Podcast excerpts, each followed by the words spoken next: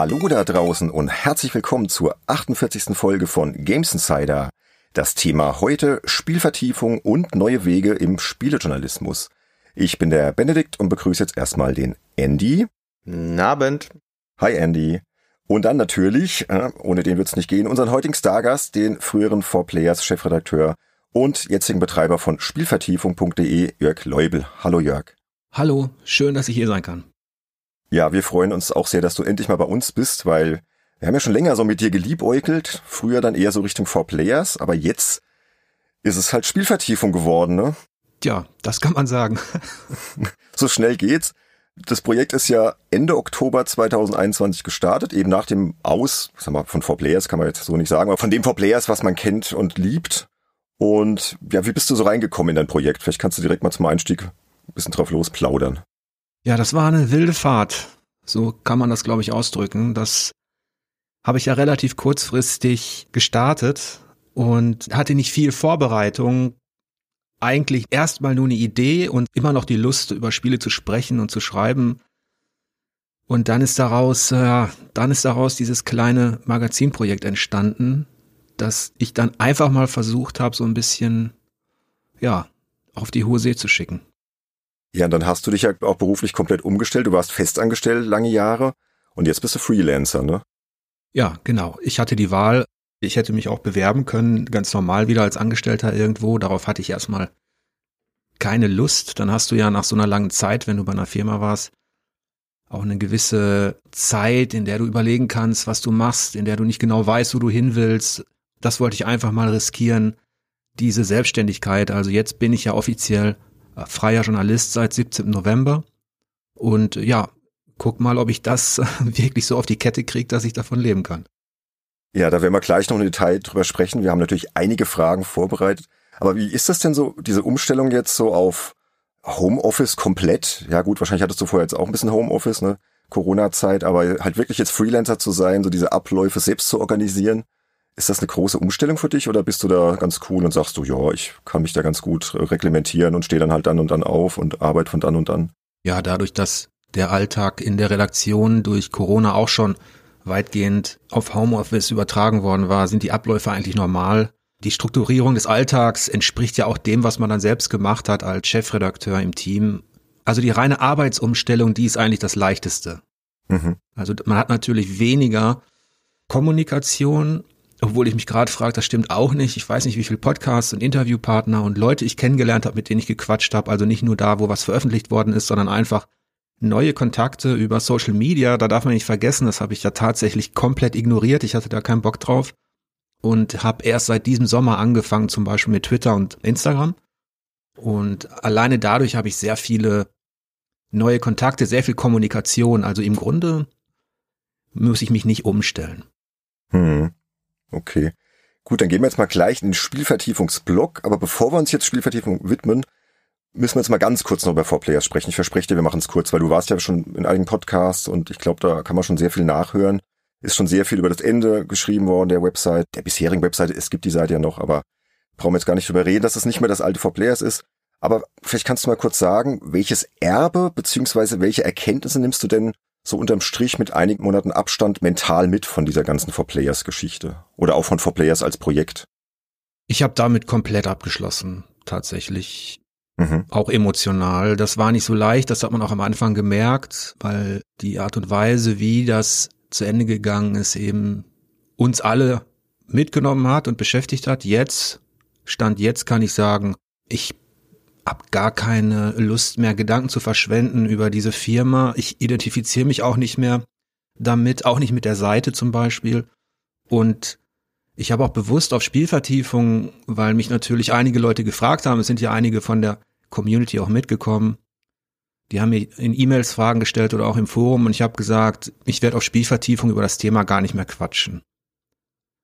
Ja, und das ist eigentlich Erbe oder irgendetwas. Ich bin jedenfalls froh, dass ich in diesem großartigen Redaktionsteam all die Jahre wirklich arbeiten durfte, dass wir uns bis zum Schluss in der Redaktion unterstützt haben und auch jetzt noch. Und das ist eigentlich viel wertvoller als dieser Name, diese Firma oder diese Webseite. Hm, okay. Gut. Ich würde sagen, Andy, das war's dann auch mit 4Players für heute, oder? Genau, ich würde jetzt auch sagen, dass wir jetzt in das eigentliche Thema des heutigen Abends oder dieses Podcasts einsteigen, nämlich ja, Spielvertiefung. Wie ich mir die Seite jetzt mal angeschaut habe, also www.spielvertiefung.de heißt sie ja, da ist mir sofort ein Wort aufgefallen, was so schön unter der Überschrift prangert, nämlich Beta. Und das hört sich für mich jetzt erstmal noch ein bisschen unfertig an und suggeriert, dass wir da noch einiges zu erwarten haben. Und wollte mal von dir wissen, Jörg, auf was bezieht sich denn das Beta jetzt eigentlich? Ist das jetzt mehr die Optik? Ist das der Inhalt, die Art des Inhaltes oder alles zusammen? Oder was schwebt dir noch so vor, was du so als nächsten Angriff nehmen möchtest, um diese Seite voranzugestalten? Ja, ich hätte es auch Projekt nennen können. Beta ist natürlich für uns alle, die wir aus der Spielebranche kommen, ein schöner Begriff, der sich etabliert hat und der den Status dieser Webseite eigentlich gut beschreibt. Ich würde sagen, die ist sowohl was das Layout betrifft, als auch die Technik und die Inhalte ist tatsächlich alles noch experimentell. Vielleicht ein paar Beispiele. Ich kombiniere auf der Webseite ja, die ist gebaut mit Wix, das ist ein Page Builder, für den ich mich entschieden habe, weil ich mit WordPress einfach nicht so zügig klar kam, wie ich wollte.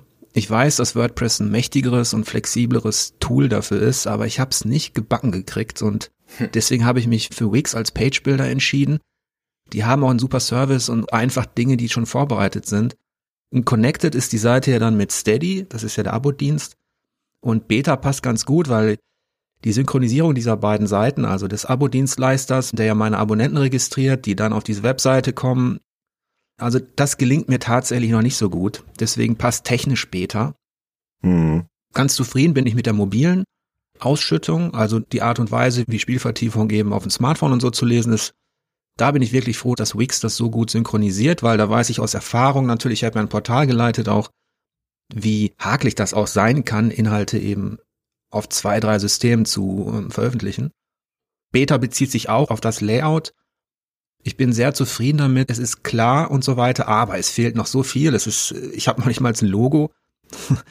Da bin ich äh, mit meinen Töchtern, seitdem ich das gestartet habe, die beschäftigen sich so ein bisschen mit Grafik, immer am Rumskizzieren und am Machen, aber ich habe tatsächlich noch kein Logo gefunden. Ähm, das ist auch wirklich schwieriger, als ich dachte, ein sauberes Logo zu konzipieren. Das stimmt, ja. Mhm. Oh ja. Also ich habe immer gedacht, mein Gott, da ist eine Skizze, jetzt mach es sauber, aber So leicht ist es nicht. Ah, da gibt's so Logo-Designer, ne? Ja. Ich will ja gar nicht sagen, wie das Games Insider-Logo entstanden ist.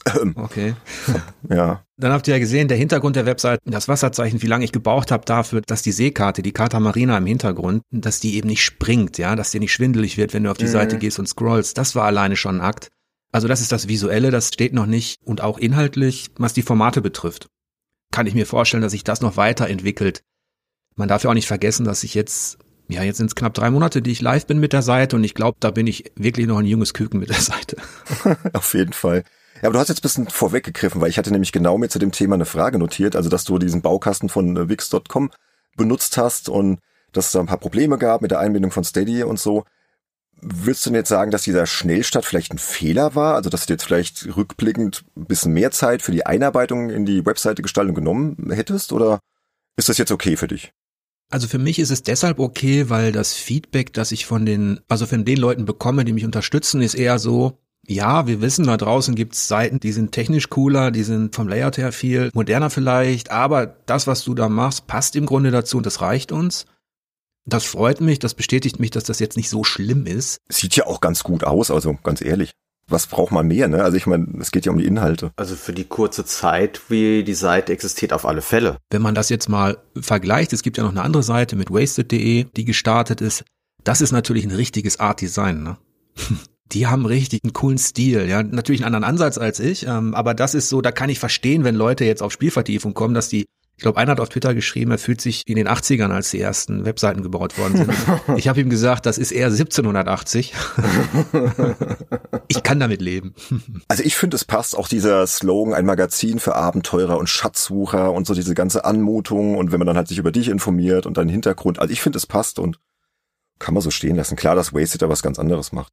Aber kommen wir auch noch später drauf, ne? Andy Wasted und auch eine andere Webseite noch. Aber Lass mal so halbwegs chronologisch vorgehen. Ich glaube, du hast als nächstes noch eine Frage. Genau, und zwar kommen wir jetzt mal zu dem bisherigen Erfolg der Seite. Es ist ja schon ein bisschen erstaunlich. Du hast ja direkt nach dem Start von Spielvertiefung hunderte Mitglieder gewonnen und zumindest Stand heute, also 7. Februar, wo wir das hier aufzeichnen, hast du schon 5000 Euro auf Steady zusammengekriegt. Hast du mit diesem raschen Erfolg insgesamt gerechnet oder hat dich das selbst ein bisschen überrascht, dass das doch in dieser kurzen Zeit für so eine komplett neue Seite, ja, gleich solche Auswüchse ausnimmt? Ich bin so als Westfale immer so grundskeptisch. das heißt, ich habe damit natürlich nicht gerechnet. Die Gespräche, die ich vorher geführt habe mit Leuten, also als sich dieses Projekt so langsam hm, kristallisierte, habe ich natürlich Feedback mir geholt, habe mit Leuten gesprochen. Soll ich das machen? Wenn ja, wie? Kannst du dir vorstellen, brauche ich Social Media dafür? Bla, WordPress. Also ich habe mich mit vielen Leuten unterhalten. Da habe ich das Feedback bekommen, bevor ich Spielvertiefung gestartet habe, dass die sich vorstellen können, aufgrund der Tatsache eben, dass ich habe ja auch 20 Jahre irgendwie digital in dieser Branche gearbeitet. Das heißt, der Name ist relativ bekannt. Deswegen haben einige Leute gesagt, sie könnten sich vorstellen, dass das klappt. Die Profis, die ich gefragt habe, also wirklich Leute, die den Schritt weitergehen und sagen, okay, du willst, willst du es nebenbei machen als Projekt, als Hobby oder willst du es Vollzeit machen? In dem Moment, wo du es versuchst, in Vollzeit zu wuppen, steigen die Ansprüche natürlich ein bisschen. Und da wurde immer gesagt, dann brauchst du 1000 Leute ungefähr, die im Schnitt so 5 Euro zahlen. Und das sind alles so Dinge, die konnte ich überhaupt nicht einordnen, weil für mich klang das auch immer sehr viel. Und jetzt hast du ja die 5000 Euro erwähnt, das ist ja auch sehr viel Geld, ne? Aber das ist halt dann auch tatsächlich brutto, wo als Selbstständiger jetzt so sehr viel davon abgeht dann auch. Genau, da wollte ich was zu sagen. Du hast ja gerade neulich eine Folge veröffentlicht auf ein Whisky 014 Logbuch wo du das ja sehr ausführlich skizzierst, ne? wie viel von den aktuell circa 5000 Euro brutto wirklich hängen bleiben. Ne? Also kann man gerne mal nachhören, ich werde es auch mal in den Shownotes verlinken. Wer sich mal dafür interessiert, wie es denn so ist, wenn man als, ja, ich sag mal, One-Man-Show so ein Projekt startet und was da alles zu bedenken gibt und was der Starter noch abkassiert und was man dafür Ausgaben hat. Es ist doch erstaunlich, wie wenig dann letztendlich hängen bleibt. Ja, auch wegen Finanzamt und Einkommensteuervorauszahlung. Also wir Freelancer kennen das ja alle. Und da hast du ja auch schon klar gesagt, es ist natürlich aktuell noch deutlich zu wenig, um auch den einen oder anderen Kollegen ne, fest mit ins Boot zu holen. Ich muss auch ehrlich sein, ich muss sehen, ob das für mich und meine Familie reicht, weil man kann ja auch nicht so arrogant sein zu denken, dass diese 770 Leute dann auch im Sommer noch da sind oder so. Im Zweifel rechne ich eher mit Schwankungen nach unten. Dann hast du auch eine große Verantwortung in dem Moment, wo du jemanden mit ins Boot holst und damit meine ich jetzt tatsächlich fest angestellt oder so. Es gibt natürlich Möglichkeiten, Leute für, also für einen Auftrag zu bezahlen oder für ein Projekt zu bezahlen. Aber selbst das würde mir im Moment noch sehr schwer fallen, weil ich eben noch nicht in der Phase bin, dass ich unterm Strich wirklich sagen kann, das reicht für das, was ich vorhab. Und deswegen ist das wirklich schwierig. Ich würde es natürlich gerne.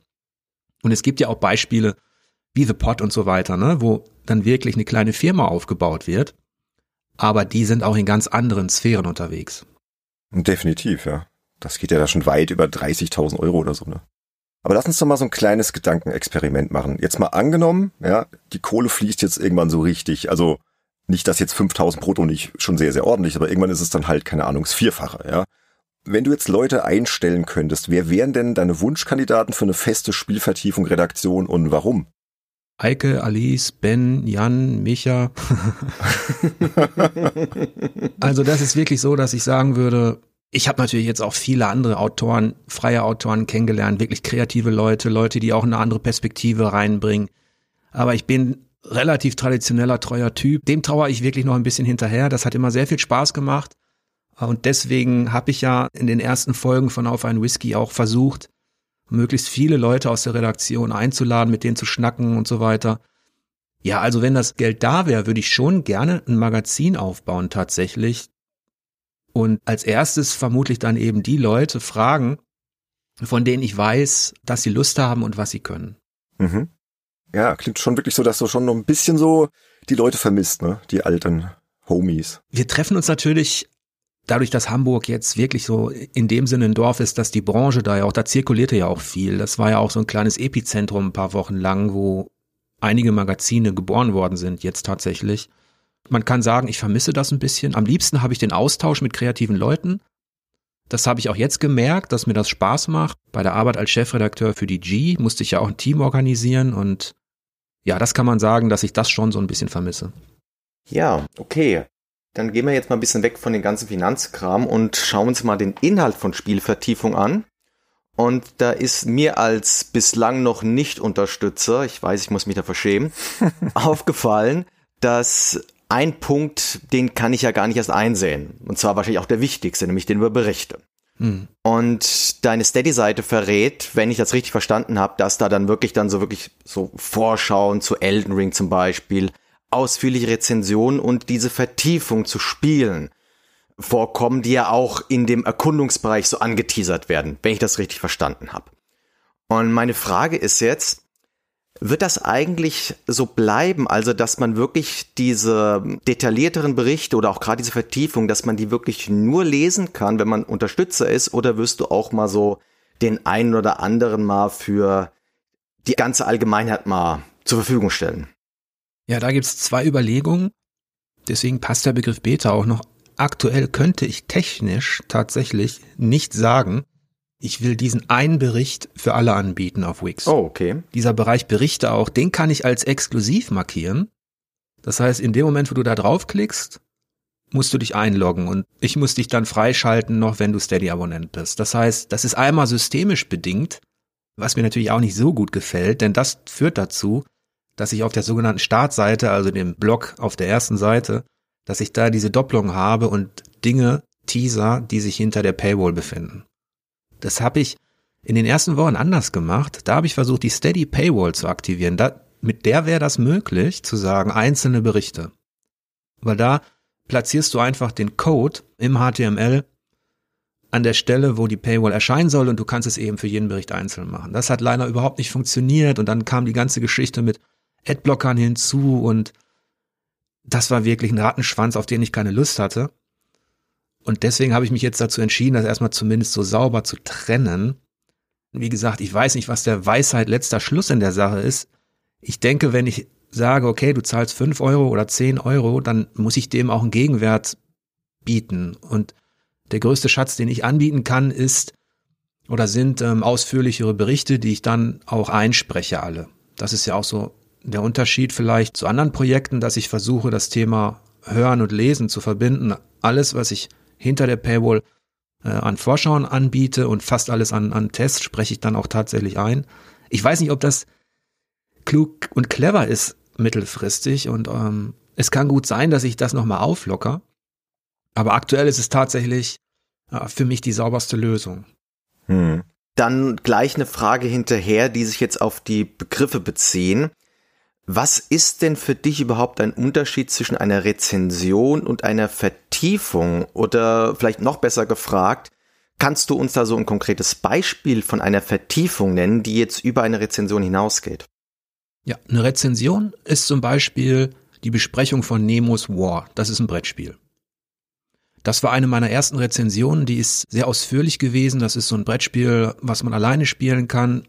Und Dazu gibt es parallel eine Vertiefung und zwar zu Jules Verne und seiner Science Fiction. Das heißt, du hast auf der einen Seite die, nenn es Kritik, Test, mir gefiel der Begriff Rezension am besten, eine Rezension von einem. Das kann ein Buch sein, ein Brettspiel sein, ein Videospiel. Und ich versuche das zu flankieren mit Vertiefungen, wenn es sich anbietet. Ich schaffe das natürlich auch nicht immer. Mit Vertiefungen, die aufzeigen, dass es halt, dass in diesem Brettspiel mehr steckt an kulturellen Bezügen.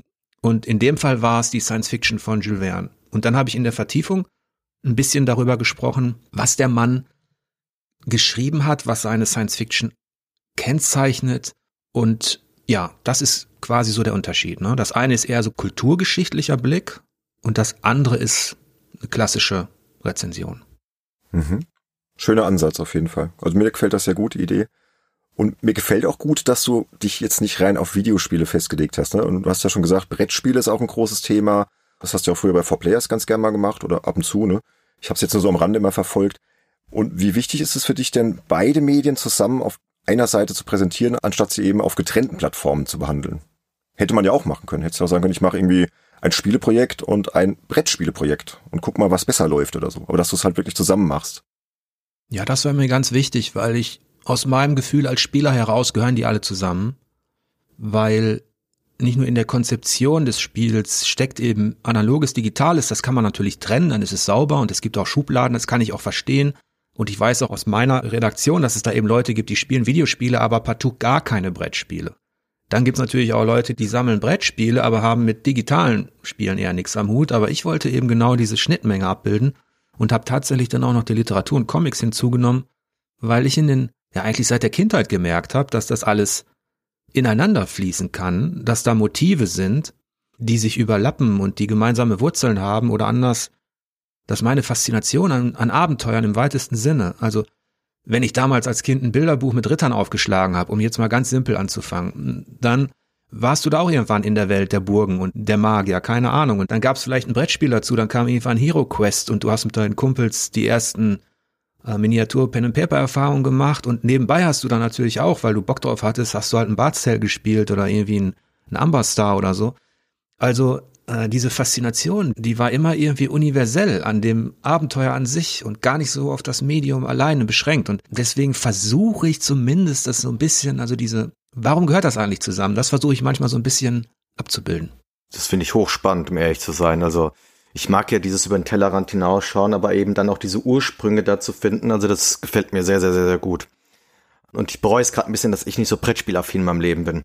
Kann ja noch werden, Andy. Ja, kann ja noch werden. Ja, es ist ja nicht so, dass ich nicht genug Pläne hätte für mich, genau. Bleiben wir mal bei den Spielen oder besser bei den Genres. Jetzt mal so ganz allgemein gefragt, auch für die Leute, die dich jetzt gerade aus deiner Four-Players-Zeit jetzt nicht so gut kennen. Gibt es denn irgendwelche Genres, mit denen du gar nichts anfangen kannst, die du nicht magst und die du auch deshalb jetzt hier für dein Spielvertiefung-Projekt selten oder vielleicht gar nicht besprechen wirst? Oder denkst du dir, ein Spielejournalist, der muss offen für alles sein? Da habe ich ganz klare Grenzen mir gesetzt, also Dinge, über die ich nicht sprechen möchte. Zum einen ist es Fußball. ich war ein leidenschaftlicher Fußballfan. Ich war im Stadion, ich habe selbst gekickt, ich habe Pro Evolution Soccer und FIFA über Jahre besprochen. Aber das habe ich begraben. Aus vielen Gründen. Das wird jetzt vielleicht zu weit führen, aber ich möchte auf der Webseite zum Beispiel keine Sportspiele besprechen. Da habe ich keinen Bock drauf. Weder Basketball noch Fußball noch Wrestling oder irgend so ein Kram. Auch nicht was Originelles wie Rocket League, also was eben über dieses 0815 Sport hinausgeht. Da denke ich, wenn da irgendwas kommt, ich habe jetzt zum Beispiel überlege ich, ob ich mir mal Saifu anschaue. Weil ich mochte damals auch schon immer Kung-Fu-Spiele und solche Sachen, Karate, also International Karate, GR Kung-Fu in der Pionierzeit habe ich schon gerne auch Street Fighter mhm. und sowas gezockt. Also ich ziehe da jetzt keine krasse Grenze, aber ich sag mal so, diese jährlichen Veröffentlichungen von Sportspielen, die werden bei mir so nicht stattfinden.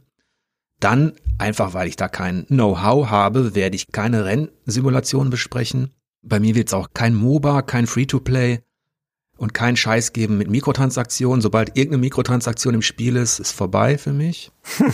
das bespreche ich gar nicht erst. Dann den ganzen Activision-Scheiß werde ich nicht besprechen. Also Call of Duty und so ein Kram und was die alles haben. MMOs werden nicht stattfinden, raus damit.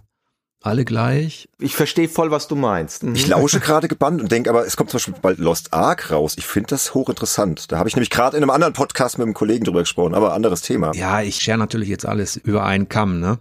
Aber ich muss einfach auch, weil ich diese beiden anderen Medien viel lieber drin habe, also Brettspiele, Literatur im weitesten Sinne, Comics, muss ich mich natürlich auch beschränken und habe dann um jetzt nicht nur das Negative rauszuziehen, was sind die Genre, mit denen ich mich beschäftige? Und ich glaube, die sind relativ vielfältig.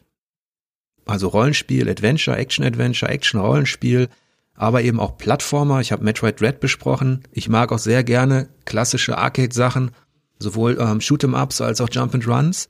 Ich glaube, da kann sehr viel passieren. Spannendes Thema, ne? weil das geht jetzt auch gleich über in die nächste Frage, die ich hier vorbereitet habe. Du schreibst nämlich bei Steady, ich zitiere dich jetzt mal, ich werde mich bei der Wahl der Themen und Formulierung der Texte weder Zielgruppen noch Googles Algorithmen unterwerfen. Das ist ja eine ziemlich klare Ansage, ne? Aber Thema Reichweite ist ja immer wichtig, irgendwie gefunden zu werden. Und wie sollen die Leute Spielvertiefung finden, wenn dann die Sichtbarkeit für Google für dich keine Rolle spielt? Würde mich jetzt echt mal interessieren, weil Google ist nun mal immer noch sehr mächtig. Leider. Mich nervt das auch total, aber ist halt so. Ja, zum einen muss man natürlich einfach sehen, die Erfahrung, die ich gesammelt habe mit dieser äh, Webseite, die natürlich in einem Wettbewerb stand, wo es genau da um diese Reichweite ging. Die Erfahrung hat mich gelehrt, wie primitiv, wie dumm, wie oberflächlich ja. dieser Mechanismus wirkt und wie sich alle denselben Dingen unterwerfen und wie alle auch aneinander vorbeireden. Deine eigenen Entwickler wissen gar nicht genau, wann, wie jetzt SEO-Reichweite und wann schlägt was ein. Und ich habe dann auch irgendwann eine richtige Aversion aufgebaut gegen dieses Zahlengeficke, gegen diese Statistikvergleiche, gegen dieses, wieso hat GameStar da jetzt Reichweite gewonnen, PC Games da verloren, Gameswelt da, was weiß ich. Mhm. Da kannst du, dann sitzt du in Meetings, analysierst das, jeder hat irgendwie was zu quatschen, keiner weiß richtig Bescheid, was diese Riesenmaschine von Google da als nächstes macht. Dann merkst du, dass das Wesentliche eigentlich dabei verloren geht und dass auch alle Redakteure, egal bei welchem Magazin sie arbeiten, letztlich auch gar nicht drum herum kommen, die prominenten Spiele natürlich zu besprechen. Also und dann wird die Sache auch stupide irgendwie. Dann weißt du, okay, da kommt das nächste GTA, da kommt das nächste Red Dead, da ist das nächste Zelda. Alle wollen so früh wie möglich, so weit wie möglich oben stehen, mit Reviews, Videoguide, Video-Review, Podcasts, Einzelanalysen. Und am Ende entscheidet, also deine Rangliste da bei Google oder so, das wird dann entschieden durch Dinge, wo die Qualität gar keine Rolle mehr spielt. Ja, ist traurig, ja. Das ist irgendwann sehr ermüdend gewesen, dieses Du kannst noch so einen guten Text schreiben, es interessiert keine Sau.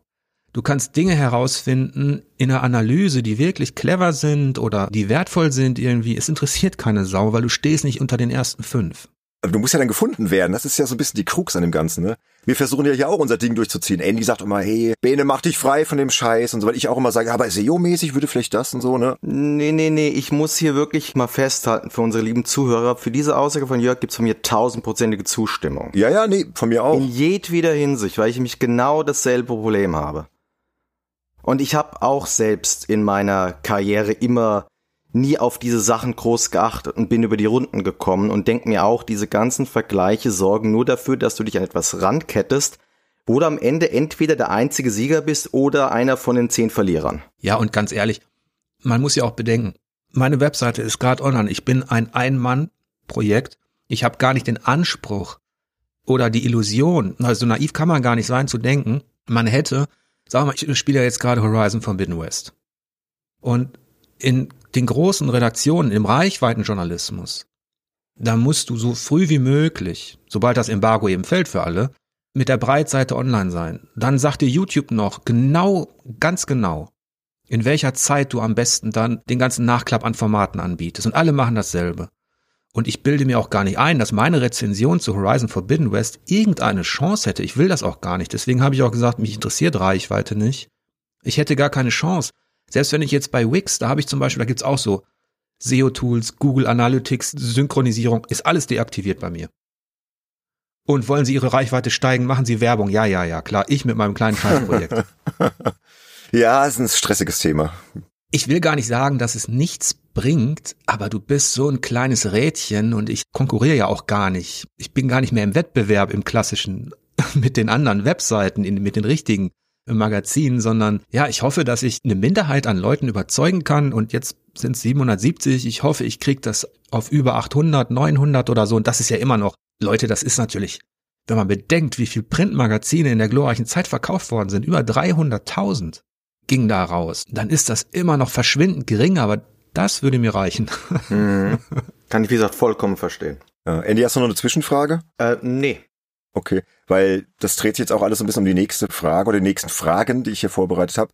Nochmal ganz kurz, du hast das vorhin schon gesagt, dass du ja auch deine Texte bei Steady als Audiopodcasts anbietest. Und wie ist das denn? Musst du dich dann nicht so ein bisschen den Zwängen eines Audioformats auch unterwerfen? Und wenn du dann Texte formulierst, dann immer so ein bisschen darauf achten, dass die auch vorlesbar sind? Ja, ich mache das so, da bin ich ein bisschen faul und hoffe darauf, dass meine Texte einigermaßen gut lesbar und damit auch vorlesbar sind. Aber du hast schon recht, normalerweise, wenn man es wirklich, wenn ich es exklusiv oder an sich als nur als Podcast anbieten würde, müsste ich anders rangehen. So bleibt mir nichts anderes übrig, als die tatsächlich vorzulesen. Ich versuchte ab und zu ein paar Formulierungen auszuwechseln, aber ich habe dann auch nicht die Zeit, ganz einfach, diesen einen Text, der eine Rezension ist, jetzt quasi auf Radioformat umzuschreiben. Ja, ja, klar, glaube ich. Ich bin tatsächlich mit dem Produktionsrhythmus, ich mache ja auch einen Podcast und da bin ich, weil ich ein Noob bin, brauche ich lange fürs Schneiden.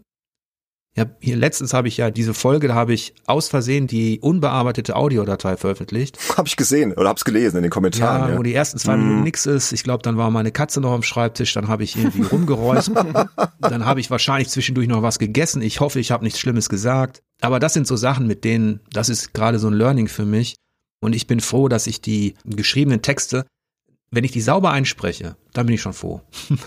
Ganz ehrlich, ich finde das total sympathisch und auch, dass du da so offen drüber sprichst, ja. Dass du da nicht so polished bist wie viele andere Sachen und mir gefällt das. Also finde den Ansatz gut und hat so ein bisschen was so von, ja, auch so, weiß nicht, Indie ist so ein überstrapaziertes Wort, aber so ein bisschen so doch der Indie-Journalist, der jetzt halt einfach sein Ding durchzieht. Und ich finde das cool. Wobei für mich das der Horror wäre, wenn mir sowas passiert wäre, aber okay. Das liegt jetzt wieder an meinem doofen Perfektionismus. Ja, hallo, da winke ich jetzt auch mal ins Mikro. Kennst ja Andy, ja. Wir sind ja gerade dabei, uns da ein bisschen frei zu machen, aber ist alles ein Prozess, ne?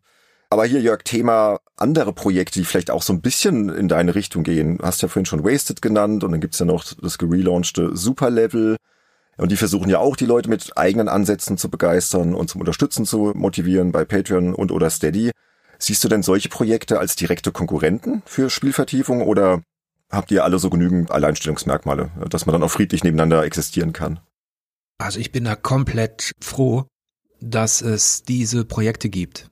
Mhm weil es einfach bereichert. Und ich bin ganz raus aus irgendwelchem, ich messe mich mit anderen Leuten oder so. Das war mir schon eigentlich bei For Players nicht so lieb. Das wurde uns ja eigentlich dadurch aufgezwungen, dass eben Vermarktung genau danach schaut. Also wie viele Leute kommen in dein Stadion, ne?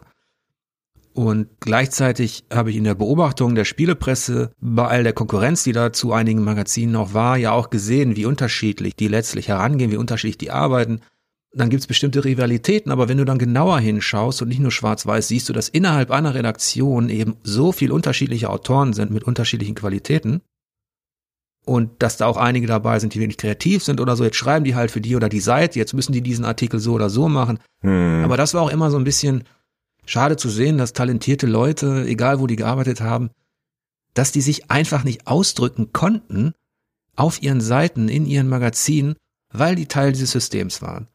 Und jetzt brechen aus diesem System des Reichweitenjournalismus eben einige Magazine aus. The Pot ist ja eines der ersten, die das dann klassisch gemacht haben. Also zwei Ex-Redakteure von GameStar gründen was eigenes, fokussieren sich auf Podcast und sind damit super erfolgreich. Das hat einen gewissen Vorbildcharakter, weil du dich natürlich damit auch unabhängig machst von dieser Maschinerie. Und die anderen Seiten, die du genannt hast, Superlevel, da bin ich froh, dass das wieder reaktiviert wurde. Die haben einen ganz anderen Ansatz, die haben ganz andere Texte und Formate, und bereichern eben die, die Spielkultur im weitesten Sinne auch. Und Wasted, da war ich, ich habe ja mit Fabu den ersten Podcast gehabt. Und Wasted ist tatsächlich parallel entstanden zu Spielvertiefung. Wir haben uns in Hamburg getroffen, wir haben des Öfteren mal zusammengesessen, wir haben auch überlegt, was wir zusammen machen könnten oder so. Ich finde das klasse, wie die da rangehen. Die haben halt wirklich diesen frechen Touch. Und dadurch, dass Fabu natürlich auch diese Erfahrung hat, der kam ja von Superlevel und arbeitet ja auch im öffentlich-rechtlichen und hat einen ganz speziellen Ansatz. Das ist schon auch ein cooles Projekt. Also ich sehe da keine Konkurrenz, weil ganz ehrlich, wenn ich mit dem, was ich auf Spielvertiefung anbiete, wenn ich da weniger Leute überzeugen kann als jetzt meinetwegen The Pot natürlich oder ein Wasted oder was weiß ich, dann liegt das einzig und allein daran, dass das, was ich Tour eben nicht genug ist oder nicht genug Leute erreicht. Aber das hat nichts damit zu tun, dass andere auf ihre Art arbeiten. Also ich sehe da gar keine Konkurrenz. Ich wäre sogar froh, wenn sich Leute abwenden, mehr abwenden von diesem klassischen Reichweitenjournalismus, was natürlich auch naiv ist. Ach, glaub mir, das würden einige gerne tun, ne, Andy, aber es ist halt nicht immer so einfach, ne? Wenn du halt hauptberuflich davon lebst, dann musst du halt erst mal schauen, ne? Und ich muss ja mal sagen, dein Projekt ist ja, wenn du auch mal jetzt mit anderen Projekten vergleichst, hast jetzt The Pod genannt, dann gibt's ja natürlich noch Stay Forever, gutes Retro-Podcast. Und dann gibt's ja gar nicht mehr so viele, auch gerade im Podcast-Segment, da gibt's noch Insert Moin, die Spieleveteranen, gibt's noch bestimmt mehr, was ich jetzt vergessen habe, Hooked, ja. Also bist du eigentlich schon, so Top 5 bist du schon direkt durchgestartet, ne? Meinst du wegen der Unterstützer? Genau, ja. Ich habe das tatsächlich noch gar nicht so verglichen oder so weil ich immer noch so drin bin in dieser Phase, wird das überhaupt was auf lange Sicht? Und ich weiß, ich habe das Feedback bekommen, auch von Steady und von anderen, Mensch, das läuft ja super, hätten wir nicht gedacht, geht durch die Decke. Hm. Ja, einerseits ja, aber das ist so tückisch, ne? Da bin ich halt so defensiv und ein bisschen geerdet, weil in dem Moment, wo ich das ein Jahr finanzieren konnte, dann kann man sagen, dass es irgendwie rentabel, ne? Oder ich kann davon leben oder so, ne? Da kommt wieder der Westfale durch, oder? nee, ich glaube, du kannst ja ganz optimistisch so in die Zukunft schauen, weil Wir hatten ja auch schon andere Podcasts hier zu Gast. Wir haben schon mit The Pod gesprochen, mit Superlevel und deswegen kenne ich die Zahlen ganz gut, weil ich mich auch immer auf die Folgen vorbereitet habe. Und da bist du eigentlich schon ganz gut dabei, ja. Also, um dich da mal ein bisschen aufzubauen, ja, dass du da mal optimistisch nach vorne guckst. okay. Gut. Andy, hast du noch was? Ich gehe gleich zur nächsten Frage über, würde ich sagen. Die hat jetzt ein ganz anderes Thema, jetzt mal total out of the box denken. Nämlich, du kennst ja so Kollegen von uns, die gerne mal so Vorlesungen an Hochschulen zum Themenbereich Games abhalten. Kannst du dir das eigentlich für dich auch vorstellen, wenn du so ein Angebot für so eine Vorlesung hättest? Ja, das ist tatsächlich etwas. Ich wollte ja mal Dozent werden. Tatsächlich, als ich Skandinavistik, Geschichte studiert habe und sowas, wollte ich eigentlich Dozent werden. Dann bin ich recht jung Vater geworden und musste schauen, dass ich halt mit meinem Abschluss von der Uni, dass ich da irgendwie in die ja, in die, äh, dass ich was verdiene, dass wir davon leben können. Deswegen habe ich mich beworben. Deswegen wurde ich dann quasi auch über zwei Ecken Spielejournalist. Hab aber in der Zeit auch des Öfteren sehr viel Spaß daran gehabt, zum Beispiel bei der Games Academy oder bei Game City oder anderen eben auch so Kurse zu geben. Als Dozent zum Beispiel für Game Critic war ich mal am Start und habe jetzt auch, was ich sehr gerne mache, ist mit jungen Leuten, mit jungen Teams zusammenarbeiten, um den Feedback zu geben, halt über das Spieldesign ihres Projekts. Das habe ich jetzt kürzlich auch bei der Game City gemacht. Also das kann ich mir sehr gut vorstellen, ja. Sehr schön. Gut, dann lass uns noch mal kurz in die Zukunft schauen. Ne? Also den Stand jetzt von Spielvertiefung haben wir jetzt ganz gut abgearbeitet. Jetzt schauen wir mal so fünf Jahre in die Zukunft. Was wird denn dann das Projekt für dich hier so realistisch betrachtet sein? Ist es dann noch da, was wir natürlich alle hoffen? Ist es dann wirklich dein fester Broterwerb? Hast du dann eine Vision erfüllt? Ist es vielleicht auch was ganz anderes, als es heute ist? Also was glaubst du, was ist in fünf Jahren? Jetzt haben wir mal so ein bisschen Kristallkugel. Ja, das ist immer so äh, eine Sache. Ich wäre sehr froh, wenn meine jüngere Tochter dann ihr Studium fertig hat. Die studiert Kunst in Hamburg und ich wäre sehr froh, wenn ihr das gelingt, auch Fuß zu fassen, wenn sie Spaß hat, wenn sie den Abschluss macht und so weiter. Da bin ich froh. Dann wäre ich sehr froh, wenn die andere Tochter sich etablieren kann in der Berufswelt, wo die jetzt gerade gestartet ist. Das ist auch so immer nicht so leicht, weil das ein ganz schönes Haifischbecken sein kann da draußen, gerade für junge Leute, die in den Beruf einsteigen. Die tun mir immer ein bisschen leid, weil ich ja auch weiß aus Erfahrung, wie oberflächlich und wie großkotzig die etablierten Typen in den Personalabteilungen, die Manager und so, wie die auf solche jungen Leute schauen. Das ist dann teilweise wirklich ernüchternd gewesen. Aber ich weiß natürlich auch, dass es auf der anderen Seite jüngere Unternehmen gibt, kreativere Unternehmen, die eben Wert legen auf Dinge, die vielleicht in der Medienlandschaft, mit der ich aufgewachsen bin, noch nicht so en vogue waren. Also ich wünsche mir, dass meinen Kindern gut geht in den nächsten fünf Jahren. Und wenn ich dann on top, wenn ich das dann hinbekomme, dass ich davon leben kann, also von diesem Projekt, dass ich über Spiele spreche und ein bisschen über Kultur und ein bisschen über Literatur, dann bin ich super zufrieden. Mhm. Schönes Ziel auf jeden Fall und hoffen wir, dass das so klappt alles, ne? Genau. Und dann kommen wir jetzt auch schon zu unserer letzten Frage. Und das ist eine, die mir persönlich sehr wichtig ist, weil die wollte ich dir schon immer mal stellen, äh, in dem Moment, wo ich zum ersten Mal was von dir gehört habe. Du bist schon seit sehr langer Zeit eher ein kritischer Betrachter der Spielindustrie. Und du hast dich nie gescheut, als zumindest mal nicht, dass ich davon weiß, klippenklar Missstände der Branche aufzudecken. Also Stichworte wie kritischer Herbst, Embargos, Alone in the Dark. Hast du eigentlich das Gefühl, damit etwas bewirkt zu haben? Und gibt es vielleicht sogar etwas in der Industrie, wo du denkst, dass sich das in den letzten zehn Jahren entgegen deinen Befürchtungen verbessert hat?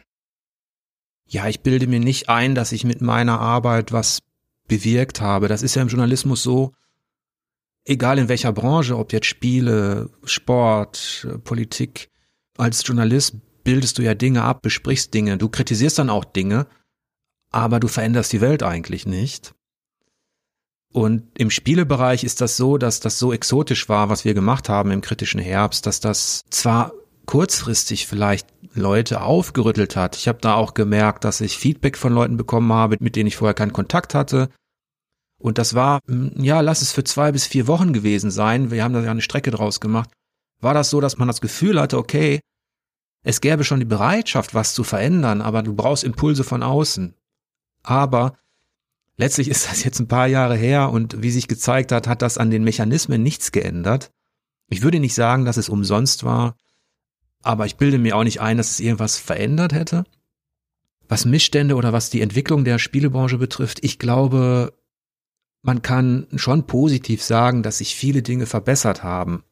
Also alleine für den Spieler da draußen ist die Auswahl so enorm gut und die Qualität ist gestiegen. Wenn ich heute Spieler bin, junger Spieler bin, dann habe ich wirklich, also es ist ein Traum eigentlich. Und es gibt eben nicht nur 0815 Mobile-Scheiß oder Mikrotransaktionen, die ich jetzt hasse, so ein Kram, sondern du hast wirklich viele Spiele, fast auf jedem Niveau, auf jeder Plattform, die, wo man sagen kann, das ist echt Unterhaltung auf hohem Niveau. Da würde ich sagen, die Qualität ist tatsächlich eher gestiegen. Es gab so eine Phase, das war in den 2010er Jahren, wo ich die Befürchtung hatte, dass durch das Massenkaufverhalten bestimmte Spielprinzipien, die sehr primitiv sind, noch erfolgreicher werden. Also Stichwort Call of Duty, Stichwort Resident Evil und wie sich das davon hat beeinflussen lassen. Aber letztlich ist diese Sorge unbegründet, denn es haben sich so viele neue Projekte, neue Strömungen und kreative Ideen ergeben. Was die Spielepresse betrifft, bin ich sogar auch eher optimistisch. Es gibt jetzt mehr Vielfalt, dadurch, dass sich Leute hoffentlich mehr Leute, mehr Ideen selbstständig machen können und abseits dieses, ich nenne das immer Reichweitenjournalismus, etablieren können. Das heißt, egal ob du Spiele zockst oder dich über Spiele informieren willst, hast du eigentlich eine super Auswahl. Es gibt natürlich immer noch Dinge, die ich stark kritisieren würde. Das würde jetzt vielleicht zu weit führen, aber die Art und Weise, wie eben äh, Journalismus in so ein Korsett gezwungen wird, das hatte ich angedeutet. Hm. Durch die Algorithmen, durch YouTube.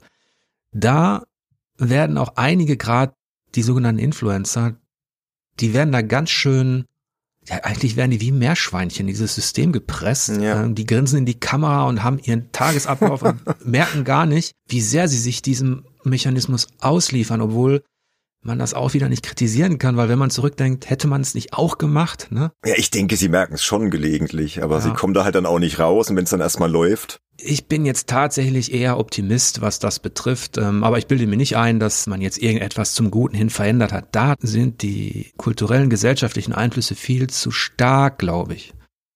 Ja, aber vielleicht den Blick drauf hast du verändert, so ein bisschen für zumindest ja deine Leser. Ja, also was man sagen kann, also das lässt sich wirklich feststellen, das merke ich jetzt. Ich habe eine Zeit lang das Gefühl gehabt, auch auf der Webseite, bei der ich gearbeitet habe, dass das digitale Feedback in so einem Zynismus und so einem Hass versinkt, gerade auch im Spielbereich. Und wir hatten viel damit zu tun, wirklich dafür zu sorgen, dass Leute überhaupt noch Lust haben, sich irgendwie auszutauschen. Das ist natürlich jetzt so, da gibt's viele Bereiche, digitale Bereiche, wo dann so eine Atmosphäre entsteht, wo ich mir mal denke, mein Gott, ey, wir haben doch früher alle gezockt und waren froh, wenn wir Spiele hatten. Was muss man sich denn jetzt so an die Kehle gehen? Jetzt habe ich gemerkt, als ich Spielvertiefung aufgebaut habe, habe ich Feedback bekommen von Leuten, die jahrelange vor Players Leser waren, die nie irgendeinen Kommentar geschrieben haben. Und ich hatte immer so diese Hoffnung, diese leise Hoffnung in mir, dass das, was uns tagtäglich beschäftigt, und da war ich tatsächlich auch in so einer da hatte ich diesen, so einen Tunnelblick. Wenn du Chefredakteur deines Magazins bist, dann denkst du nur an deine eigenen Sachen, guckst nur in dein Forum und hast dein, kriegst dein Feedback, Reichweite und Co. und denkst, das ist die Welt. Aber eigentlich, das waren immer nur Stürme im Forenglas von einer extremen Minderheit, die wir viel zu wichtig genommen haben.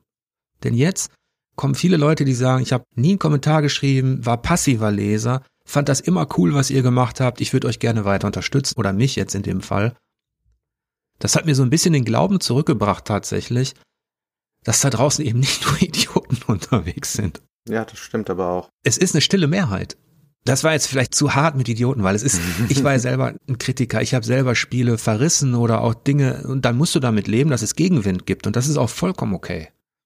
Aber es hat sich halt in den letzten Jahren auch eine digitale Mentalität entwickelt, da sind wir als Spielemagazin Gott sei Dank auch gar nicht so im Fokus, die ungesund ist.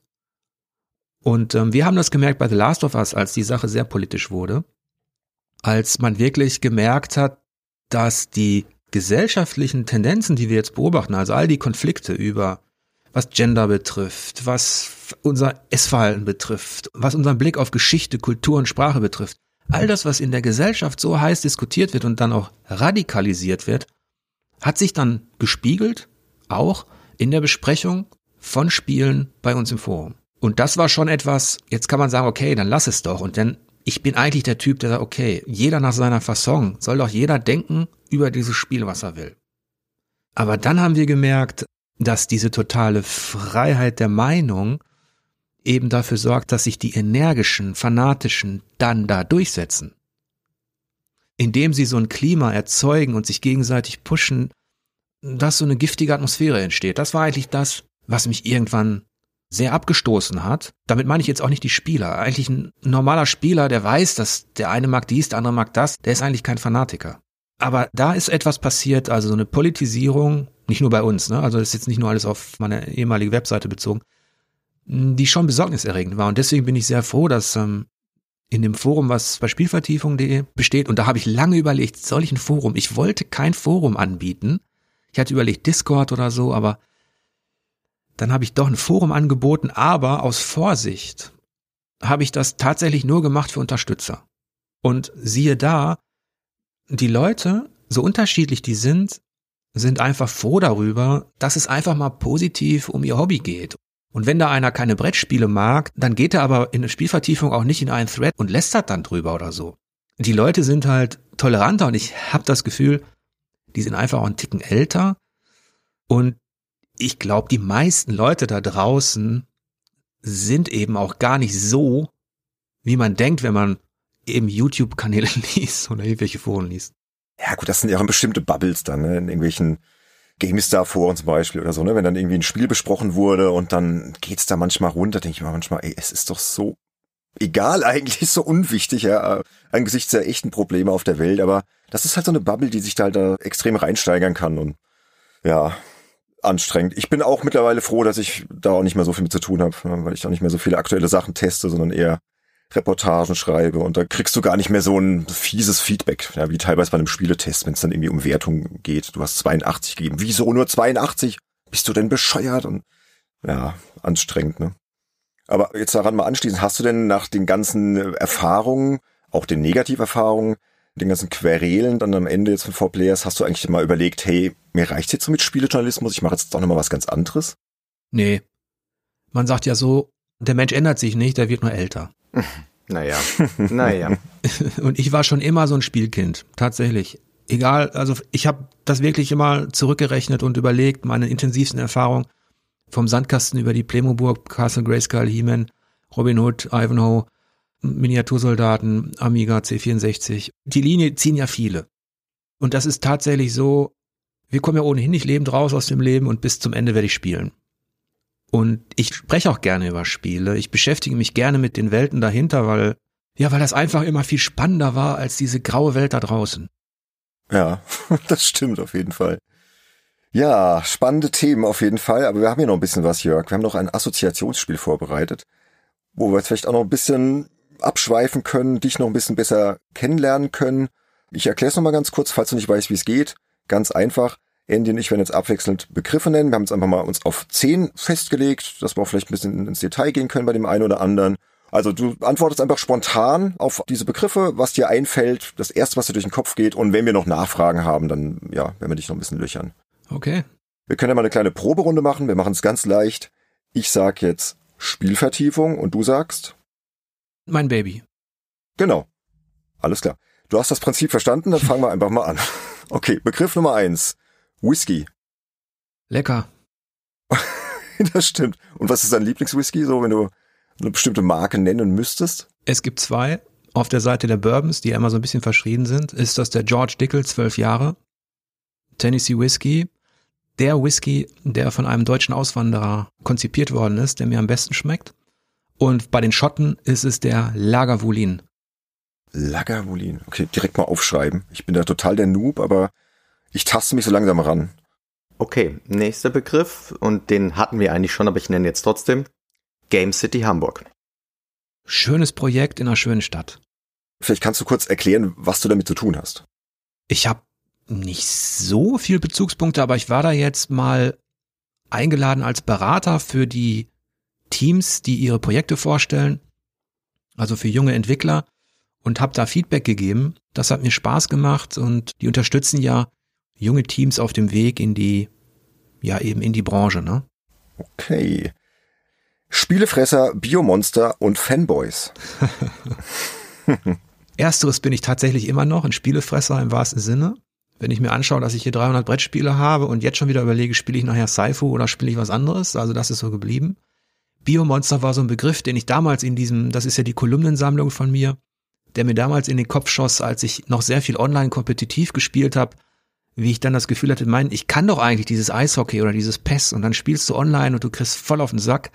Und da dachte ich an diesen Begriff Biomonster. Wie kann das sein, dass da draußen Leute sind, die so gut sind? Mhm. Und Fanboys war halt das, was, ja, eigentlich beschreibt, da steckt so die Leidenschaft drin für Spiele, aber auch der Fanatismus, der daraus entstehen kann. Mhm. Und das ist ja auch ein Buch gewesen, ne? Ja, das war ein Kolumnenbuch. Das wurde, ich weiß gar nicht mehr, wann das war, veröffentlicht. Ich habe auch nie irgendwie einen Cent gesehen oder so, also so erfolgreich kann es nicht sein. Ah, okay. Ja, dann kam das irgendwie anders rüber. Das wurde 2007 veröffentlicht im CSW Verlag. Genau.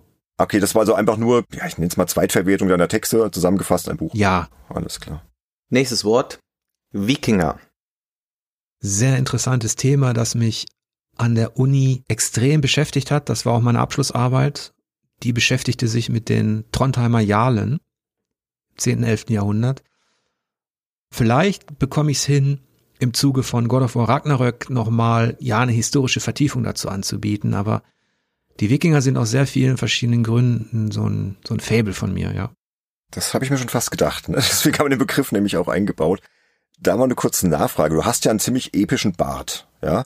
Ist der irgendwie von den Wikingern inspiriert? Der wächst einfach nur.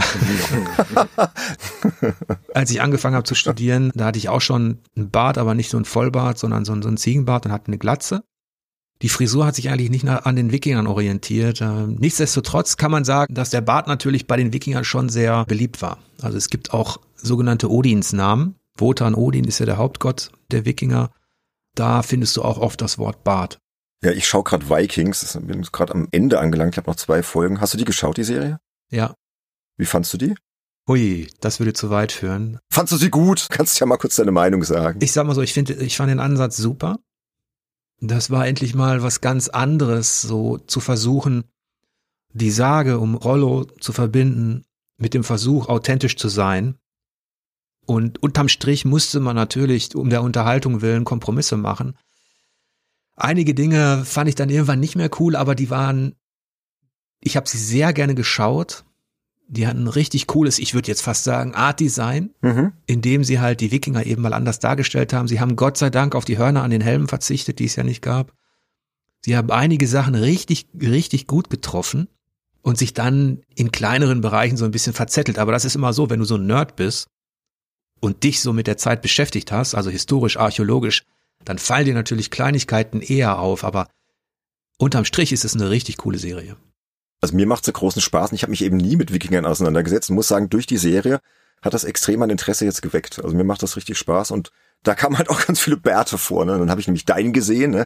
dachte so, hm, das muss doch irgendwie da was mit zu tun haben. Ne? Und habe jetzt auch richtig Bock auf Assassin's Creed Valhalla bekommen irgendwie. Also Wikinger ist ein spannendes Thema. Vielleicht mal irgendwann anders mal in einem anderen Podcast oder so. Genau, nächster Begriff wurde vorhin auch schon kurz genannt. G. Schöne Tradition, gute Erinnerungen und aktuell mein Projekt, zumindest für eine Sonderausgabe, für die ich Chefredakteur sein darf. Und es freut und ehrt mich sehr, dass man versucht, dieses Magazin so nach knapp zehn Jahren wiederzubeleben. Ich habe sie vermisst und bin gespannt, was jetzt draus wird aus dieser Sonderausgabe. Ja, kannst ja gerne noch ein bisschen Werbung machen. Also das ist die Sonderausgabe Nummer 70, ne? Richtig. Erscheint am 3. März am Kiosk und bleibt in der Tradition der G, falls ihr die kennt. Also es gibt keine klassischen Rezensionen mit Wertung oder so, aber Spiele werden vorgestellt und besprochen. Der Schwerpunkt liegt auf Stories, also kulturgeschichtliche Stories, spielkulturelle Geschichten. Ja, und ich bin sehr gespannt, wie das Magazin ankommt. Der Markt ist halt wirklich gerade sehr, sehr undankbar. Der war schon bei der letzten Sonderausgabe der G, also vor zehn Jahren haben sie das ja schon mal versucht, war der schon eigentlich im, im Niedergang und deswegen ist es sehr mutig zu versuchen, dieses Projekt nochmal gedruckt rauszubringen und ich bin mal gespannt, was am Ende rauskommt. Ich auch. Und wir haben ja vor der Aufnahme gesagt, wir machen an der Stelle jetzt einen Gag, aber ich bin irgendwie auch zu ehrlich für den Scheiß. Liebe Hörerinnen und Hörer, wir haben eigentlich schon geplant, einen Podcast drüber zu machen. Ich wollte das jetzt hier so ein bisschen spontan als Gag einbauen. Du, Jörg, hättest Lust, einen Podcast drüber zu machen? Ja, ist schon geplant. Also nur, dass alle da draußen Bescheid wissen. Im März wird es dann eine schöne Folge geben, wahrscheinlich exklusiv für die Unterstützer und dann werden wir alle Ausführlichkeit nochmal über die G sprechen, über diese Rückkehr, was Jörg da zu tun hat und ist schon alles vorbereitet. Also einfach mal die Ohren spitzen, Augen offen halten. Im März gibt's da noch mehr zu. Genau, und dann ist der Andy wieder dran. Ja, The Forgotten City. Sehr intensives Spielerlebnis, weil dieses Adventure eben genau meinen Nerv trifft. Da hast du die Verbindung, die ich bei Spielvertiefung suche oder die ich herzustellen versuche in einem Spiel. Also zum einen die Geschichte, die Historie der Antike. Das Ganze spielt ja in einer unterirdischen Stadt zur Zeit Neros. Und auf der anderen Seite hast du eben Spieldesign, das Elemente des Adventures, des Rollenspiels und ein bisschen Plattform und Kämpfen hinzufügt. Und gleichzeitig über all dem schwebt diese Loop-Thematik, die ja jetzt quasi überall am Start ist letztlich. Also, dass du immer wieder versuchen musst, von Null zu starten und in diesem Fall das Geheimnis einer Stadt zu lüften, in der immer dann alle Leute sterben, wenn jemand gegen ein goldenes Gesetz verstößt. Wenn er lügt, wenn er jemanden umbringt und so weiter. Forgotten City hat mich wirklich sehr fasziniert ähm, und genau meinen Nerv getroffen, ja. Wie viel Skyrim steckt da drin? Ist ja eine Skyrim-Mod gewesen, ne? Ja, es ist die Technologie. Mhm. Aber das war's dann auch schon. Und das ist im Grunde alles. Man merkt das auch, wenn man es spielt. Ne? Man fühlt sich manchmal ein bisschen erinnert, aber thematisch ist es natürlich was komplett anderes. Dadurch, dass es sehr in die Dialoge geht, in die Charaktere geht und überhaupt gar nicht in dem Bereich Aufsteigen, Sammeln, Looten oder sowas, ähm, hat es einen ganz anderen Ansatz. Ich bin ein riesen Skyrim-Fan und habe nämlich gesehen, dass du das so magst, habe mir mal ein paar Videos angeschaut Oh, das könnte was sein, ja. Für mich ist es übrigens der einzige Top-Titel aus dem letzten Jahr, den ich noch gar nicht gespielt habe. Der ist noch auf der Halde bei mir. Oh, Andy, da bauen sich gerade Podcast-Folgen auf. Irgendwie habe ich mir den auch bis zum Ende aufgehoben, weil ich auch mir ziemlich sicher bin, der wird mir auch sehr gefallen, das weiß ich eigentlich. Da reden wir gleich mal nach der Aufnahme. Uns fehlen eh noch so ein, zwei Themen. Ja, wäre spannend. Gut, dann ziehen wir mal weiter zum nächsten Begriff. Das ist jetzt schon der siebte. Stephen King. Füllt, glaube ich, drei bis vier Meter Regalwand bei mir. Ich jetzt? Wow. wow. Sowohl meine Frau als auch ich, wir lesen alles von Stephen King. Ich bin total beeindruckt von diesem Schriftsteller. Produktivität ist unfassbar. Und man kann ihn immer lesen. Es ist so, er musste natürlich auch kämpfen, das darf man nicht vergessen.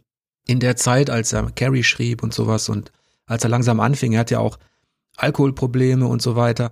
Aber er musste auch kämpfen innerhalb dieses literarischen Betriebs, das eben diesen, diesen Horrorbereich im weitesten Sinne eben immer als solchen degradiert hatte, so Richtung Schundliteratur und ist immer dasselbe und so weiter. Dabei trifft er für mich als Leser halt äh, immer wieder einen Nerv. Er ist jetzt rein literarisch, stilistisch, kann man darüber streiten, da gibt es größere als ihn. Aber wenn ich ein Stephen King Buch kaufe, dann weiß ich, der Mann kann Geschichten erzählen. Der hat ja einige geschrieben, ja. Ja, und seine größte Leistung für mich war halt der dunkle Turm, also diese riesige Saga, die ihn sein ganzes Leben beschäftigt hat, die Folgendes schafft, er baut da eine Welt, die sich orientiert an zum einen Tolkiens Herr der Ringe, die steckt da drin. Zum anderen orientiert die sich an den Eckpfeilern auch der amerikanischen Literatur, also der Zauberer von Ost steckt da drin und solche Sachen.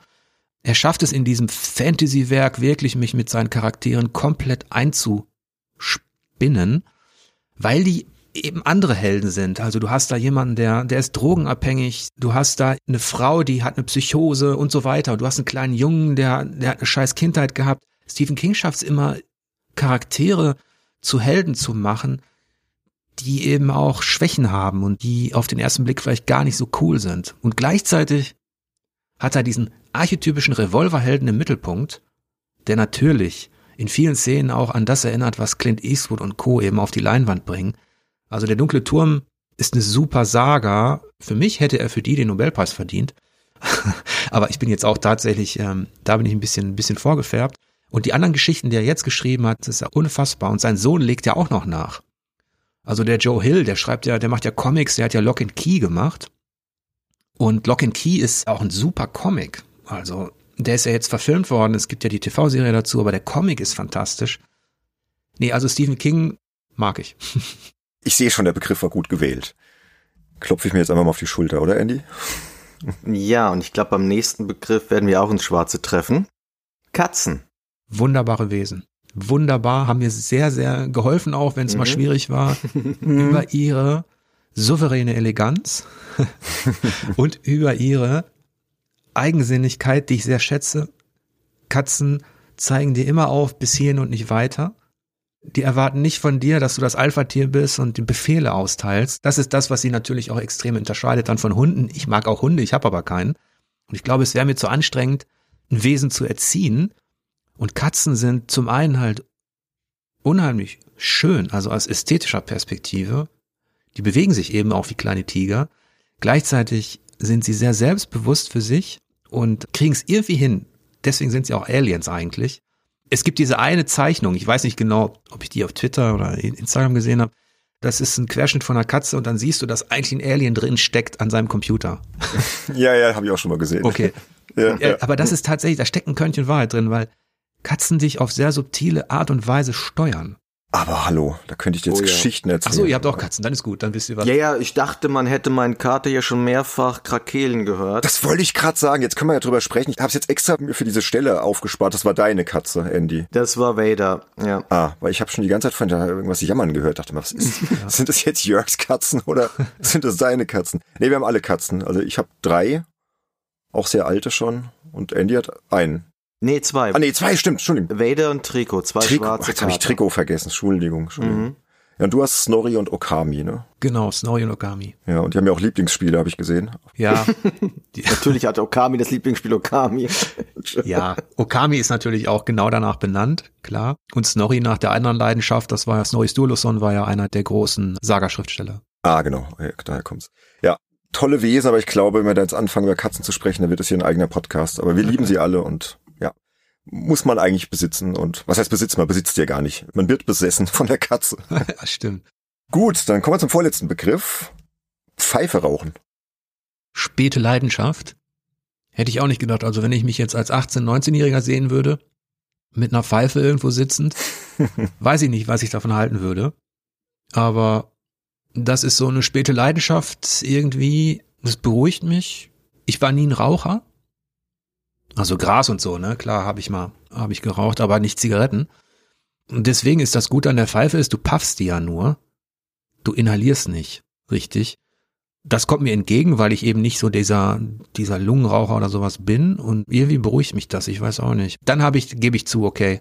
Dann habe ich natürlich dieses archetypische Bild im Kopf. Ich habe eine Biografie von Tolkien und da sitzt er in seinem Sessel und schmaucht seine Pfeife und von Tolkien stammt meines Wissens, wenn ich mich jetzt nicht vertue, auch der Satz, wenn du eine Geschichte erzählst, tu es so, als würdest du dabei eine Pfeife rauchen.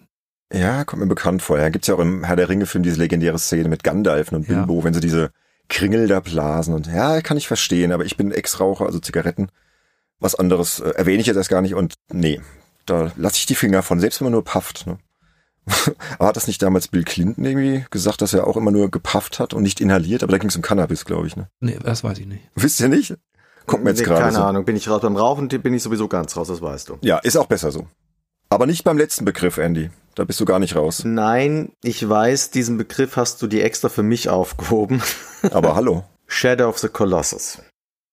Für mich das digitale Meisterwerk schlechthin also Fumito Ueda hat da was erschaffen, was, was ewig Bestand hat, das zeitlos genial ist, das mit seiner Reduktion auf das Wesentliche und mit seiner Art der, der Erzählweise bei mir komplett diesen Nerv getroffen hat, der überhaupt nicht mehr angesprochen wurde in der Videospielwelt für eine Zeit. Ich übertreibe natürlich jetzt ein bisschen, es gab immer Ansätze, aber das war wirklich mitten ins Herz für mich. Dieses Abenteuer war das war ein richtiges digitales Erlebnis. Also besser kann ich mir das gar nicht vorstellen. Shadow of the Colossus hat lange, lange nachgehalt und war unheimlich wichtig, finde ich, um den Leuten zu zeigen, dass eine künstlerische Vision entscheidender ist als Fokusgruppentests, Zielgruppenanalysen, weil hätte man dieses Spiel so wie es oft der Fall ist, vorher in so Fokusgruppen testen lassen oder irgendwie von, von der Gruppe und von der Gruppe spielen lassen, dann wären folgende Sachen gekommen. Ja, aber hier Ausrüstung kann man nicht was sammeln, die Spielwelt ist leer, nur ein Schwert ist auch scheiße. Ähm, dann die Steuerung von diesem Pferd, kann das nicht direkter sein wie beim Auto? Das behindert mich irgendwie. Erzählt doch ein bisschen mehr, kann man es nicht noch und so weiter. Und bei diesem Shadow of the Colossus hat man gemerkt, auch damals, als ich es besprochen habe, als man sich unterhalten hat, dass es gar nicht so selbstverständlich ist, dass Spielekritiker wirklich auch eine Qualität, wie soll ich sagen, ähm, ich bin ja eigentlich immer der Freund davon zu sagen, es gibt keine Wahrheit in der Kritik. Da kann sich keiner anmaßen zu sagen, okay, das, das ist ein Meisterwerk, das muss es sein. Aber in dem Fall, finde ich, kann man schon sagen, dass die ästhetische Kraft dieses Spiels, dieses, was es besonders macht, dass es, dass es einfach so stark, wer das nicht erkennt, der hat einen Scheißgeschmack. Das ist eine sehr harte Aussage, die ich nicht ganz so treffen würde. In allem anderen gebe ich dir recht. Für mich ist es wirklich das Spiel, wo ich sage, da sind Spiele erwachsen geworden. Mhm. Und wo sich wirklich eine Trennung zwischen Spielereien der Unterhaltung wegen zu Spiele, die auch darüber hinaus sind und wo dann auch der Unterschied gemacht wurde zwischen Spielern, die ja einfach nur Spielen des Zockens wollen oder Spieler, die halt ja, mehr Anspruch haben wollen. Und das ohne, dass dabei das Spiel drunter leidet. Es ist ja auch so, ich bin der Typ, ich mag Tyrannen im künstlerischen Bereich. Ich bin immer der Überzeugung, dass ein Spiel dann gut wird, wenn du dahinter eine Vision erkennst und ein Ziel. Deswegen sind all die streitbaren Charaktere, die diese Spielewelt hatte, Garriott, Molyneux, Cage und so weiter, die sind schon auch wichtig. Die haben nicht immer nur deshalb, weil sie sich durchsetzen, letztlich ein super Spiel gemacht. Grand Molyneux, so ein Beispiel, ne? Wo man sagen ja, ja. kann, Wunsch und Wirklichkeit liegen weit auseinander. Fumito Ueda ist eher so ein stiller Star, hm, der übrigens nicht ohne Grund sehr, sehr geschätzt wird von Hidetaka Miyazaki, mhm. also von From Software, dem Schöpfer von Elden Ring. Und in Elden Ring hast du Szenen, Situationen, die eine direkte Hommage sind an die Situation, wenn du in Shadow of the Colossus zum ersten Mal diesem, einem der Kolosse eben begegnest, wenn quasi aus dieser Stille der Erkundung, wenn die Musik einsetzt und diese Kreatur über den Abgrund greift und sich aufrichtet, die Musik setzt ein, du kriegst, ich krieg eine Gänsehaut, wenn ich jetzt dran denke, hm. und dann bist du auf einmal flüssig, begegnest du diesem Boss. Du hast dieses runtergebrochen auf kleinerem Niveau, weil das jetzt klingt doof, aber nichts mehr Besonderes ist, hast du das auch in Elden Ring wenn du die Landschaft erkundest und eigentlich denkst, okay, kann ich hier mal diese Kiste anschauen, hinter die Ruine gucken, auf einmal setzt eine Musik ein, orchestral, wie so ein Prolog, und du denkst, warum ist jetzt Musik? Du schaust dich um, dann hörst du das Fauchen einer Kreatur, dann schaust du dich um und siehst den Drachen. Und das ist, hat mich erinnert, also dieses, wie soll ich das sagen, du fließt so rein, dieses Abenteuer leitet elegant über. Und natürlich, letztlich, der größte Kritiker ist am Ende nicht irgendwie einer, der Spielvertiefung macht oder bei irgendwo bei Metacritic oder irgendwas, sondern die Zeit. Und ich glaube, die Zeit, der Respekt, den dieses Shadow of the Colossus selbst nach 10, 20 Jahren dann erfährt, diese Zeit, die gibt ihm schon recht, dass es was sehr, sehr Besonderes war. Hm. Was sagst du zum Remake von 2018? Das habe ich aufgewertet extra, da hatte ich die Chance. Das ist wunderbar. ja. Da habe ich mich richtig gefreut, denn ich habe damals ähm, ich habe Shadow of the Colossus mit Platin zu niedrig bewertet damals.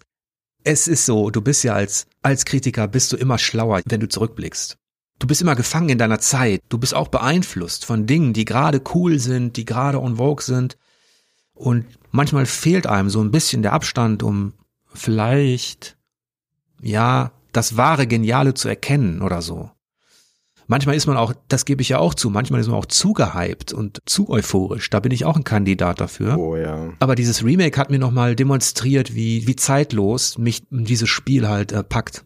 Ja, da muss ich auch sagen, ich behaupte immer, dass meine größte Fehlwertung, die ich je in meiner Karriere als Spielekritiker gegeben habe, Shadow of the Colossus war. Ich habe damals nur 90 Punkte gegeben. Siehst du. Oh, Thema Wertung, Leute. Ja, ja, das meine ich ernst. Und das ist wirklich, ich habe auch erst 2015, wo ich mal für meinen Blog eine Liste meiner absoluten Lieblingsspiele gemacht habe, da habe ich erst wirklich realisiert, es ist Shadow of the Colossus und nicht Doom, wie ich lange Zeit dachte. Und das, das schwingt eben so lange mit dir mit und das ist ein Spiel, das werde ich nie vergessen und ist in so vielen Hinsichten für mich das Wichtigste, was ich je erlebt habe, was Spiele anbelangt. Das ist aber auch normal. Ich könnte ja auch Beispiele nennen, wo ich mich ärgere über diese Wertung oder jene Wertung oder so. Vielleicht ist es ein bisschen Altersweisheit und schlimmer ist es ja eigentlich, ich meine, du hast dem Ding 90 gegeben. Es gab Richtig. damals aber auch Magazine, die aufgrund der, zum Beispiel der Steuerung des Pferdes oder aufgrund irgendwelchem T-Ring oder aufgrund mhm. irgendwelcher spießiger Scheiße, so habe ich es immer genannt früher, aufgrund irgendwelcher mathematisch spießiger Technikscheiße, haben die dem dann 70 oder 80 gegeben. Und, und da muss ich auch die Maniac, ne? Matthias Schmid ist ja einer meiner guten, guten Freunde, der arbeitet ja jetzt wieder für die, der hat da jahrelang alles mitgeprägt. Ich weiß nicht genau, was sie gegeben haben, aber das war auch so, da habe ich mir gedacht, nee, Leute, wenn ihr das nicht erkennt, dann, nee, kann man euch nicht mehr helfen. Also nur abschließend, was mich wirklich am meisten an der Argumentation bei einem Magazin aufgeregt hat, ich werde es jetzt aus Pietätsgründen nicht nennen, das war, Sie haben bemängelt, was du ja auch schon angesprochen hast, es gibt nur eine Waffe, es gibt nur einen Bogen, das Spiel wäre nicht abwechslungsreich. Meine Güte, die Kolosse sind doch, abwechslungsreicher geht es doch gar nicht mal allein, wie man sie angehen muss.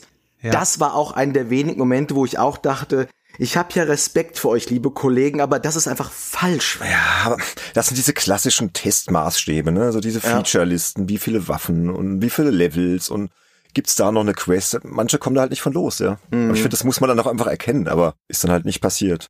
Das ist wirklich ein weites Feld. Manchmal ist man auch gefangen so in seinem Tunnelblick, ne? Manchmal ist man in so einem Wertungssystem Korsett. Ich weiß nicht, was da eine Rolle spielt. Ich sag mal so ein, ein guter Kritiker, unabhängig davon, wo er aktiv ist, der erkennt im besten Fall die Seele eines Spiels, der kann dir sagen, warum das Spiel dieses oder jenes mit ihm macht. Mehr kann er auch nicht sagen. Ne? Richtig. Ja. Ja gut, du hast jetzt mit Wertung eh nichts mehr am Hut jetzt, ne, Jörg? Also ist ja vorbei die Zeit. Ja, genau. Ich gebe jetzt bei Spielvertiefung keine Wertung. Es ist tatsächlich noch ein Ticken offen. Ah, okay. Ob ich das irgendwann mal mache, im Moment brauche ich sie nicht. Im Moment ruft da keiner danach und ich habe auch gar kein Bedürfnis dazu, weil ich ja ohnehin nur Dinge aussuche, die mir zumindest irgendwie Spaß machen. Und ob die mir dann Spaß machen im Wert von sieben, acht, neun oder zehn von zehn, weiß ich nicht, ob das so relevant ist. Ja, oder fünf von fünf Bärte. Kannst du dann geben. okay. Ja, spannend, spannend. Und ich sehe schon, da habe ich genau den richtigen Begriff für euch beide ausgesucht. Genau. Ja, liebe Freunde, sind wir jetzt eigentlich schon durch für heute, ne? Schade, so eine schöne Folge. Aber irgendwann hört das Schönste auch mal auf und wir gehen jetzt mal kurz in die Abmoderation. Genau, Abmoderation. Also, jetzt geht's erstmal wieder um euch, liebe Hörerinnen und Hörer. Wir möchten natürlich erneut Rückmeldung von euch haben, wie euch diese Folge gefallen hat. Vielleicht möchtet ihr Jörg noch mit weiteren Fragen löchern, dann kommt gerne auf unseren Discord-Server und meldet euch im Kanal Feedback zur aktuellen Folge zu Wort. Und ansonsten könnt ihr euch auch weiter mit Themenwünschen, Liebesbekundung oder sonstigem Anliegen jederzeit via Social Media an uns wenden oder uns eine E-Mail schreiben. Sämtliche Kontaktmöglichkeiten, Infos gibt es wie immer auf unserer Webseite www.spielejournalist.de. Genau, und ich weise immer an dieser Stelle ganz gerne auf die Rezensionsmöglichkeiten bei Apple Podcasts und Spotify hin. Und ihr kennt das ja alles. Gerne da eure fünf Sterne hinterlassen, wenn ihr denkt, wir haben fünf Sterne verdient. Ansonsten bitte das abgeben, was ihr denkt. Und das ist einfach schön, weil wir dann weiterhin sichtbar bleiben können. Und dann geht am besten noch rüber zur Spielvertiefung, zu auf einen Whisky macht da auch noch eure Sternchen, dann sind wir alle zufrieden. So. Und jetzt wird es natürlich noch Zeit, unseren treuesten Hörerinnen und Hörern zu ehren, die uns via Patreon und Steady ab der 9-Euro-Klasse einflussreicher Insider unterstützen. Macht ja normalerweise der Sönke. Der ist gerade in geheimer Podcast-Mission bei einer anderen Aufnahme, werdet ihr auch bald erfahren. Deswegen, Andy, darfst du das übernehmen. Genau. Stand 7. Februar 2022 unterstützen uns folgende sehr liebe Menschen. Die Super Insider, die uns mit 25 Euro unterstützen, sind derzeit Toni Petzold, S. Paul, Thomas Jeising, Pascal Turin und Sascha Kruse. Die spendablen Insider, die uns mit 15 Euro unterstützen, heißen Marcel Hesseler und Falkener. Und die einflussreichen Insider ab der 9-Euro-Klasse sind Berthold Meyer, Telespiel Tumult, The Dudelino, Christian Wilken, Matthias Peitz, Sebastian Essner, Nick Stabel, Sebastian Hammers und Tim Hildebrand. Weiterhin vielen Dank an euch, dass ihr uns so unterstützt. Ja, und natürlich auch an alle anderen Unterstützerinnen und Unterstützer in den kleineren Klassen und einfach an alle Leute, die uns immer wieder hier Feedback geben und die Treue halten. Ja, macht Spaß, Leute. So, und dann sind wir wirklich durch für heute. Ich kann aber noch einen kleinen Ausblick geben, wie es hier weitergeht. Im Februar, und zwar am 18. Februar, ein Freitag, erscheint die nächste Folge, exklusiv für unsere Unterstützerinnen und Unterstützer, genauso wie die Folge 50 dann schon, Andy, am 25. Februar, auch ein Freitag. Da müssen wir uns noch was Schönes einfallen lassen, ne? Ich hätte ja mal Lust, was Aktuelles wieder zu besprechen. Elden Ring, Forgotten City, hm. Ich würde jetzt nicht unbedingt gerade sowas teasern, aber vielleicht ja. Genau, das machen wir mal hier hinter den Kulissen. Genau, und noch ein Hinweis, wir haben mittlerweile Hörproben auf www.spielejournalist.de von unseren Unterstützerfolgen. Da könnt ihr auch reinhören, was ihr da so verpasst. Immer so die erste Viertelstunde wird da rausgerechnet. Und ja, da weiß man dann, was gerade bei uns läuft. So, das war's dann jetzt wirklich für heute. Jörg, vielen lieben Dank für deinen Besuch. Hat sehr viel Spaß gemacht. Haben dich jetzt auch noch ein bisschen besser kennengelernt und auch dein Projekt. Und wünschen dir natürlich ganz viel Erfolg und Spaß. Und ja, mal gucken, vielleicht drehen wir in fünf Jahren nochmal dann, ne? Und wissen dann, wo du stehst, wie es gelaufen ist. Ja, und wir sprechen ja eh bald nochmal, haben wir ja gesagt, ne? Ich sag nur Thema G. Ja, also auch vielen Dank für die Einladung. Ich wünsche euch natürlich auch viel Erfolg mit eurem Projekt und ja, mit der G, da werden wir uns auch nochmal treffen und da ein bisschen drüber schnacken, was da so drin steht und wie die so entstanden ist. Ganz genau. Alles klar. Andy, auch dir danke für das schöne Gespräch und bis bald, Leute. Macht's gut. Tschüss. Ciao, ciao.